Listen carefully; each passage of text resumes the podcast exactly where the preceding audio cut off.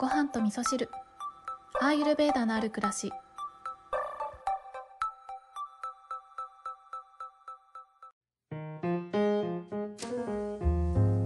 こんにちは、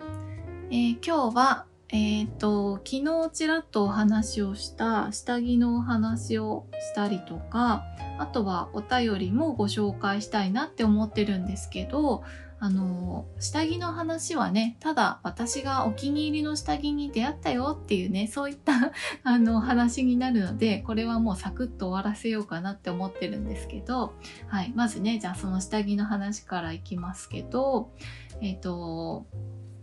ゆるっと服ライフね。そうできるだけ、えー体を締め付けないようなゆるっとした服がいいなとかね、えーゆるっとした下着がいいなとかね。なんかこう無理のないファッションをしたいなっていうことをね最近すごくあの思うようになったし、えー服も下着もあのーお家の中のものもそうなんですけどできれば環境に優しいものがいいなとかねそう思いながらいろいろ選んだりとかするんですけど下着に関してはここ23年ねずっとコロナの影響があって、えー店頭で試着して買うっていうことができなかったんですけど先日ですね、えーちょっと銀座に行った時に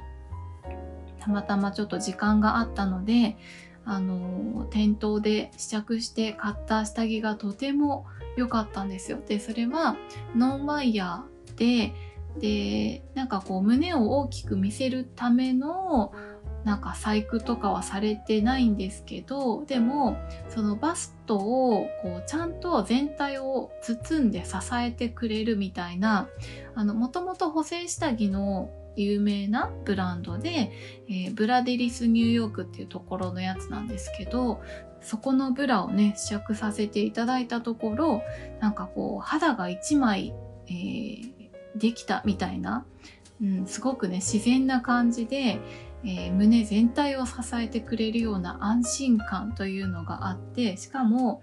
なんかさすが補正下着メーカー補正下着メーカーではないのかな？補正下着が有名なメーカーさんということだけあって、えーなんかすごくね何ですかね形をきれいに、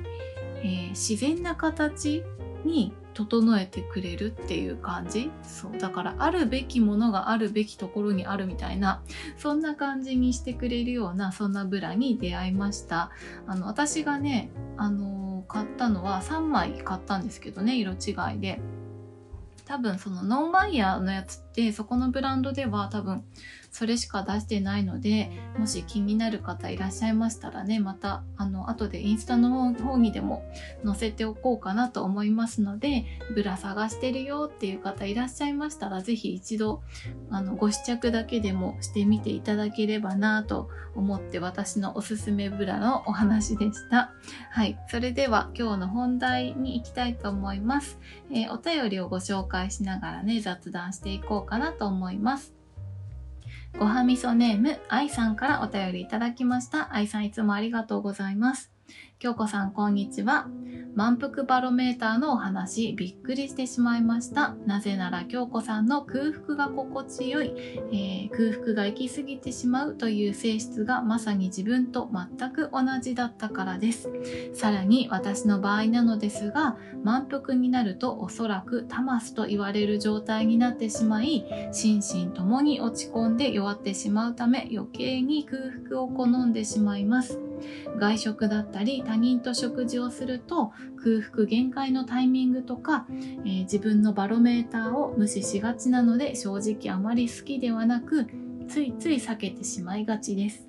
しかし食事の時間は社会とのつながり人とのつながりに欠かせないものでありたびたび避けてきた私は人生の大切な時間を損していると思っています。京子さんはよく人と食事の時間を楽しんでおられるのできっと誰とどんな食事をしていても自分の満腹バロメーターを見失わず心地よい食事ができているんだと思います。京子さんはいつ頃ご自身は空腹の方が気分がいいことに気がつかれましたか？何かきっかけはありましたか？長くなってしまい申し訳ありません今日も良い一日になりますようにはい、こんなお便りをいただきました。愛さんありがとうございます。えー、空腹が心地いいというね、ところが私と同じ性質だということで、ね、なんか分かっていただけてちょっと嬉しいな、これ。あのね、私が、えっ、ー、と、空腹の方が心地いいなって気がついたのが、これね、いつ頃かな結構ね、子供の頃だったと思うんですよね。あのね、もともと、あの、私3人兄弟で5人家族だから、家族で食事するじゃないですか。で、えー、おかずの量とか、ご飯の量とか、結構うちの母は、あの、個人個人に合わせて量を調節してくれたりとかする、してたんですよね。だから本当にありがたかったなって思うんですけど、でも、やっぱりその分量が、だいたいわかるまでは探り探りで、これぐらい食べれる？これぐらい食べれる？みたいな感じで、えー持ってくれるんですけどあやっぱり食べられなかったとかそういうこと結構あったんですよね。だから私は兄弟に比べてもあんまり食べなくてもいい人間なんだなっていうことは割と幼少期からね自覚があったんですよね。そしてあの食べる量も少なめだし、えー、食べるのもめちゃくちゃ遅いっていうね。そうあのまあよく噛んで食べてるからっていうこともあると思うんですけど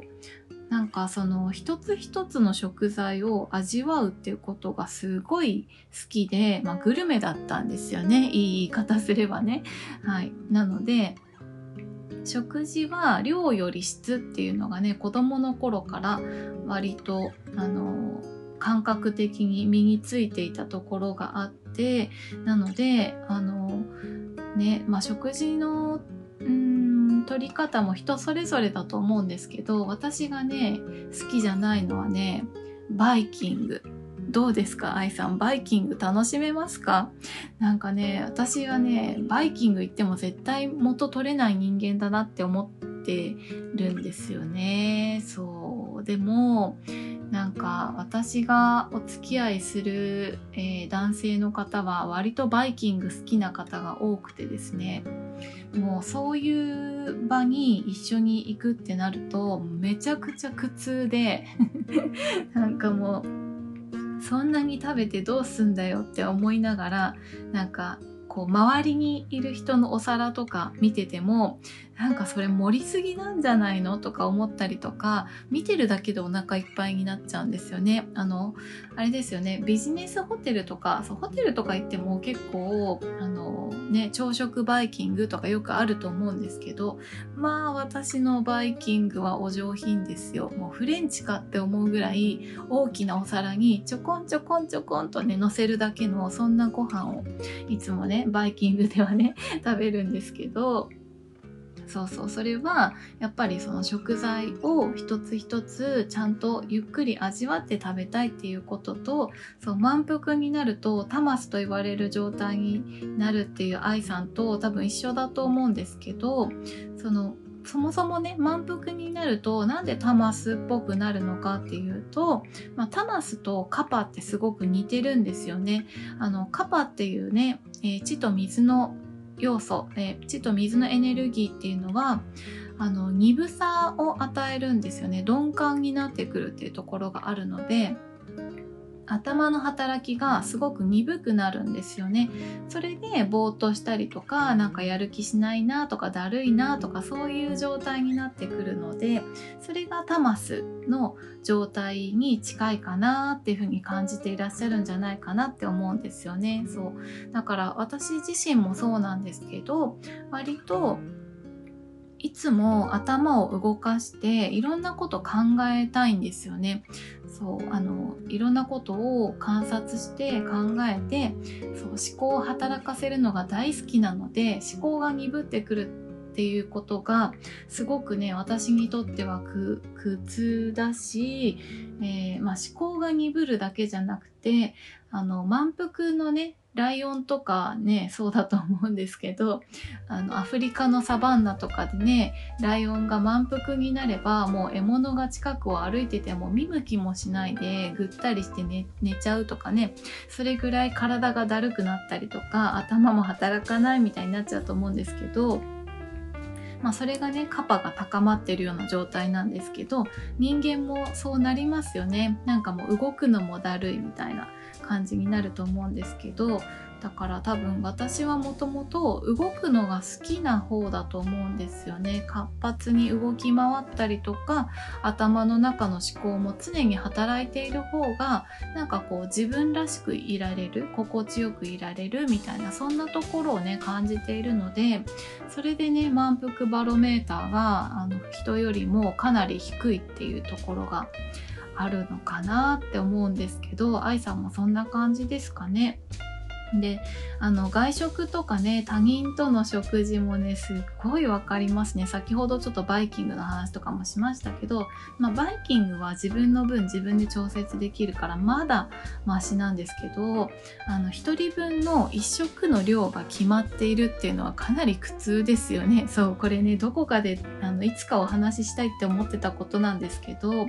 あの均等が平等であると思ったら大間違いだぞって 思ってるんですよ。あのね体格も違うし体質も違うのに同じ量を分け与えられたら人によっては得するし人によっては損するしあ得とか損じゃないか人によっては心地がいいし人によっては苦痛だしっていう風に必ずなるからなんか家族でケーキ食べるとかそういう時とかもなんか均等に切られてみんな同じ量を配分されるとかすごい嫌だなって昔から思ってたんですよ。私はそんなに食べたくないから一番小さいやつが欲しいとかね。なんかそんな風に思ってたのでそうそうだからね平等っていうのは均等とは違うんだよっていつも思ってますね。うん。ねだからなんか自分が食べたい分をちょっとずつ取れるような食事のスタイルだったらすごくいいですよね。うん、で私もねその友達と食事に行ったりとか会社の関係でね取引先の方とお食事行ったりとかうんそういうのもよく行きますけど結構ね言っちゃうんですよ私。あもうちょっとお腹いっぱいだなとかなんかその小食キャラを もう前面に出してるのであ無理しなくていいよとか結構言ってもらったりとかするんですよね。そうだから最初のキャラ作りは結構重要かなって感じは しますね。あとはなんか体調によってはね食べれる時もあったりとかもするんですけど基本的にはあの誰かとお食事に行ったらその方とお話しすることがメインになってくるのでなんかあんまりねあのめちゃめちゃお腹減ってるんですよとか私いっぱい食べれるんですよみたいなそういうアピールをなるべくしないように気をつけるっていうことはしていますね。うん、じゃないとほら均等にされちゃうとねすごい辛いじゃないですか、はい、そんな風にね工夫したりとかしてますね。でも愛さん別に損はしてないと思いますよ。そうあのー、ねこれ思うんですけど